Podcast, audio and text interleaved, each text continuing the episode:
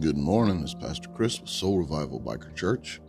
We're at week six, day three of our Discipleship 2021 podcast.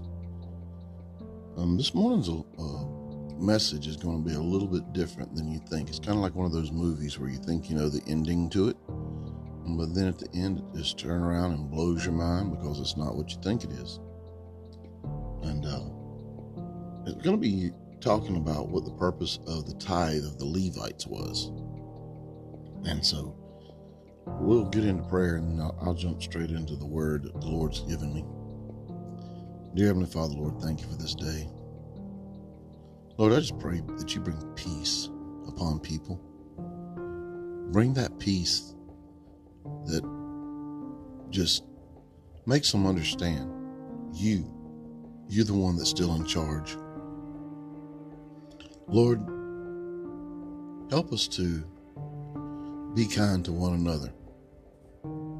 And Lord, just show us how you want us to do that every day by putting someone in our path. Someone that uh, that may just uh, need just a simple "You look nice today," or "How are you doing today?" Just something that we can help other people feel better about themselves, Lord. As I always say, I know that nobody's getting out of here alive. And Lord, I just pray that you help me as you compelled me to go out to the highways and the hedges and bring people to you. And let me share it with others. This in Jesus Christ's name I pray, Amen. So we're going to be reading out of Numbers 18, verse 25 through 26. The Lord spoke to Moses, saying, Speak this to the Levites, and say to them, When you take from the children of Israel the tithes that which I have given you from me as your inheritance, then you shall offer up a heave offering of it to the Lord a tenth of the tithe. So let's uh, let's break that down a little bit. You see, it was the role of the Levites to stand before the people day in and day out and oversee the tithes and the offerings that came into the temple. Now, in many ways, they were the constant receivers of blessings from others that were given in the name of the Lord. They lived a life full of receiving. While that was their assignment, don't you imagine that just maybe there was a real risk there? There existed the awful possibility that the Levites would begin to see themselves as strictly those who received blessings, not those who should be a part of providing blessings.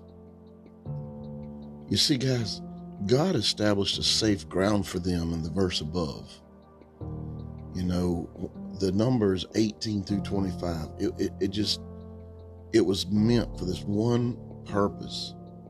Right in the heart of the chapter that describes how the Levites were well taken care of by the giving of others, the Lord reminds the Levites that they themselves must also give. So, what about me and you?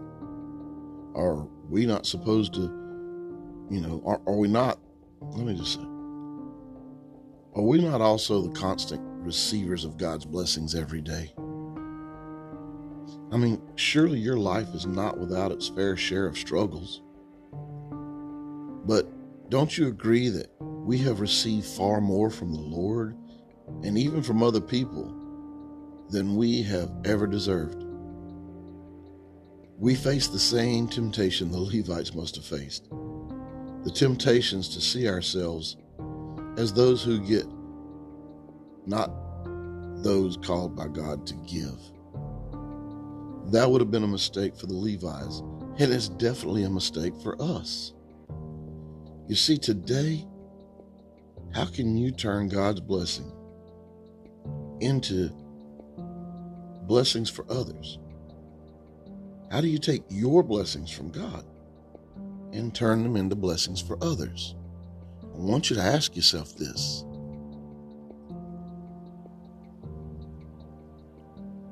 We hear it's better to give than receive.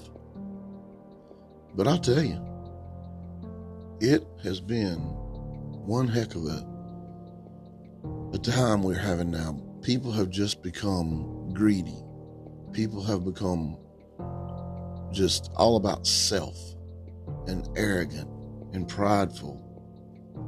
And it goes against everything God teaches. If we could just get everybody on the same page, it would be such a beautiful world. So, guys, let's go to the Lord in prayer. I, like I said, I kind of, a lot of you probably thought I was going to talk about tithing to the church and all from that scripture, but it isn't. It's about giving to everyone and helping everyone in need. So, there's your ending of the book. There's your ending of the movie. There's the ending of the story, however you want to put it. Well, let's go ahead and go to the Lord in prayer. Father, I do not want this day to pass without stopping to say thank you. You have given me far more than I have ever deserved. And Lord, quite often, you've done so through the love and generosity of other people. And I just want to thank you for those people. Now help me love and be generous to the people I encounter. Help me see that your blessings given to me must be the basis of your blessings of others through me.